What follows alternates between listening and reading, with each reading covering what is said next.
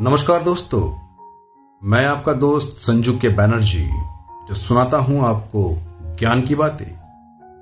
तो चलिए दोस्तों, मैं आपको लिए चलता हूँ एक और उत्तम ज्ञान के पथ पे, जहाँ आप अपने ज़िंदगी को और बेहतर तरीका से जान पाएँगे।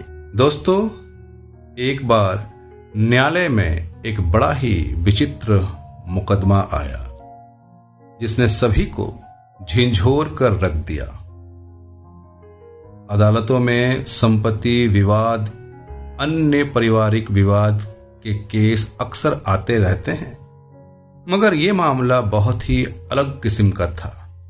एक सत्तर साल के बूढ़े व्यक्ति ने अपने अस्सी साल के बूढ़े भाई पर मुकदमा किया था। मुकदमा कुछ यूँ था कि मेरा अस्सी साल का बड़ा भाई अब बूढ़ा हो चला है। इसलिए वह खुद अपना ख्याल ठीक से नहीं रख सकता। मगर मेरे मना करने पर भी वह हमारी अंठानवे साल की माँ की देखभाल कर रहा है। मैं अभी ठीक हूँ।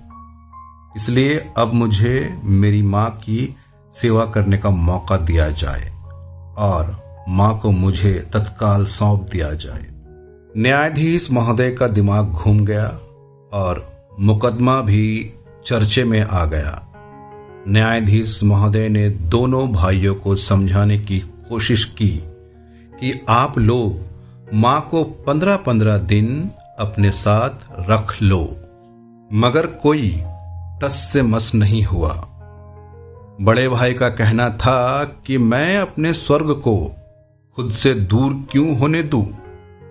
अगर माँ कह दे कि उसको मेरे पास कोई परेशानी है, या मैं उसकी देखभाल ठीक से नहीं करता तो अवश्य छोटे भाई को दे दो। छोटा भाई कहता कि पिछले चालीस साल से अकेला ये सेवा किए जा रहा है। आखिर मैं अपना कर्तव्य कब पूरा करूँगा?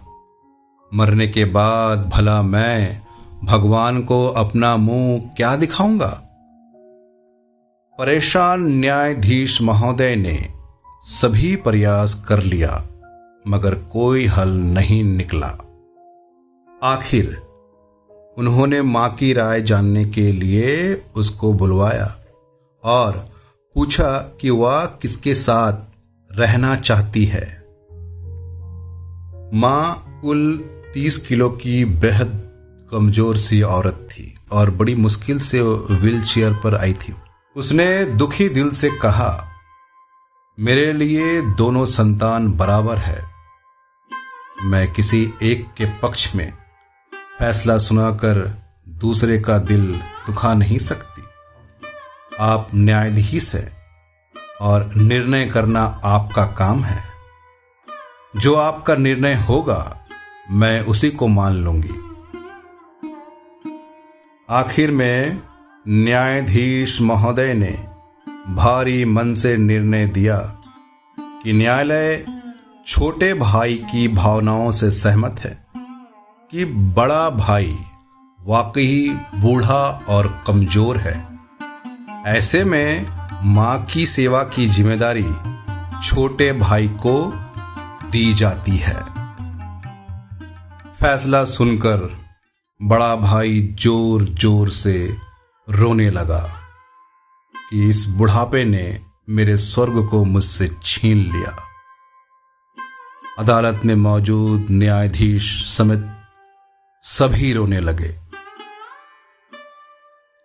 दोस्तों, कहने का तात्पर्य यह है कि अगर जीवन में कभी भी भाई बहनों में वाद विवाद हो तो सिर्फ़ इसलिए हो कि माँ मेरी है, पिताजी मेरा है। माँ तेरी है कि लड़ाई कभी ना हो।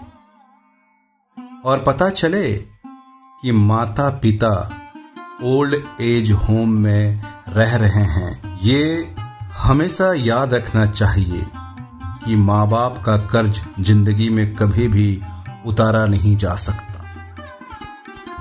मात्र देव भवो पिता देव भवो जय श्री राम दोस्तों, मैं अपनी वाणी को यहीं विराम देता हूँ। और याद रहे, आपको अपने माँ बाप की सेवा करनी है। चाहे जैसे भी हो, चाहे जैसे भी परिस्थिति क्यों ना हो आपकी, आप कभी मत भूलिएगा कि माँ बाप ने ही आपको जन्म दिया है। और इस दुनिया में आपको लाया है और पाल पोस के इतना बड़ा किया है। अब आपकी ज़िम्मेदारी बनती है कि अपने माँ बाप का ध्यान रखें, उसकी सेवा करें। याद रखिएगा, अगर आप माँ बाप की सेवा करते हैं तो ईश्वर भी अपना पथ आपको देगा। तो माँ बाप की सेवा में लगे रहिए और अपने जीवन को अच्छे से व्यतीत कीजिए। मैं अपनी वाणी को यहीं विराम देता हूँ। मैं फिर लौटूँगा एक और नई जानकारी के साथ। मैं आपका दोस्त संजू के बैनर्जी जो सुनाता हूँ आपको ज्ञान की बातें।